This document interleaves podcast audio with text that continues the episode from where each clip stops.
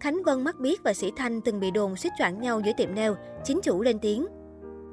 Gần đây, mạng xã hội xôn xao chuyện hai nữ bán hàng online gây hấn choảng nhau giữa shop. Thế mới nhớ vào năm ngoái, showbiz Việt cũng sốt xình xịt trước màn suýt choảng nhau của hai celeb tại tiệm nail.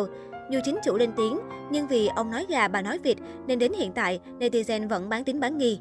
Chuyện kể rằng, vào một ngày nọ, cô ca nổi hứng đi giữa móng ở tiệm của một nữ danh hài trẻ. Vốn có bản tính nhõng nhẽo, nên ngay khi bị thợ làm móng vô tình cắt trúng, chiếc đài phát thanh trên miệng của cô bật hết công suất.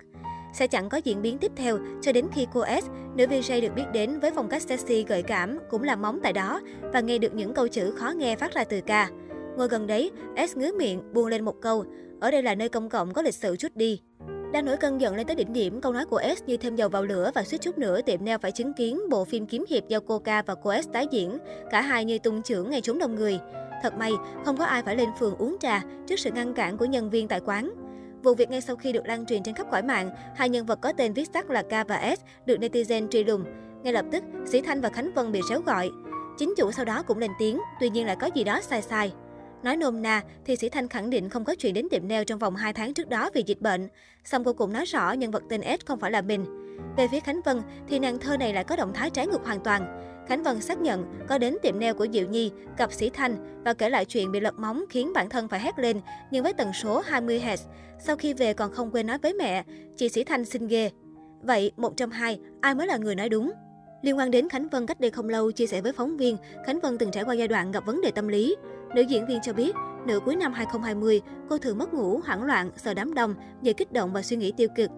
Khánh Vân kể có những ngày cô thức thâu đêm, hiện tại sức khỏe tinh thần của nữ diễn viên đã ổn định hơn. Mỗi lần tôi ra ngoài hoặc đến sự kiện, trợ lý kim bản thân luôn nắm tay tôi hoặc đứng ở vị trí tôi phải nhìn thấy. Nếu không tôi sẽ hoảng sợ, tay chân bủng rủng, òa khóc. Sau đó tôi gặp bác sĩ tâm lý và tôi thật sự có vấn đề. Khánh Vân chia sẻ. Sau đó diễn viên mắt biết học Muay Thái, chơi thể thao để có thể giải tỏa tâm lý cùng những căng thẳng lo lắng.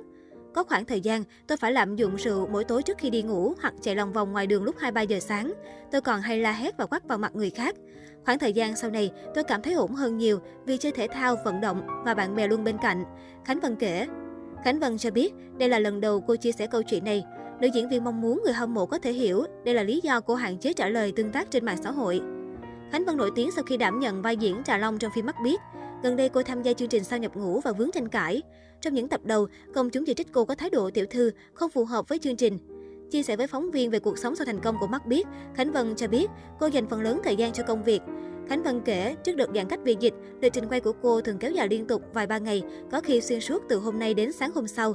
Trong lúc làm việc, nữ diễn viên dồn toàn bộ tâm trí tập trung cho công việc. Chỉ khi dự án kết thúc, tôi mới dành vài ngày để reset lại bản thân, lắng nghe cơ thể và điều chỉnh lại nhịp sống, lấy lại sự cân bằng của tâm hồn và thể chất, cô nói.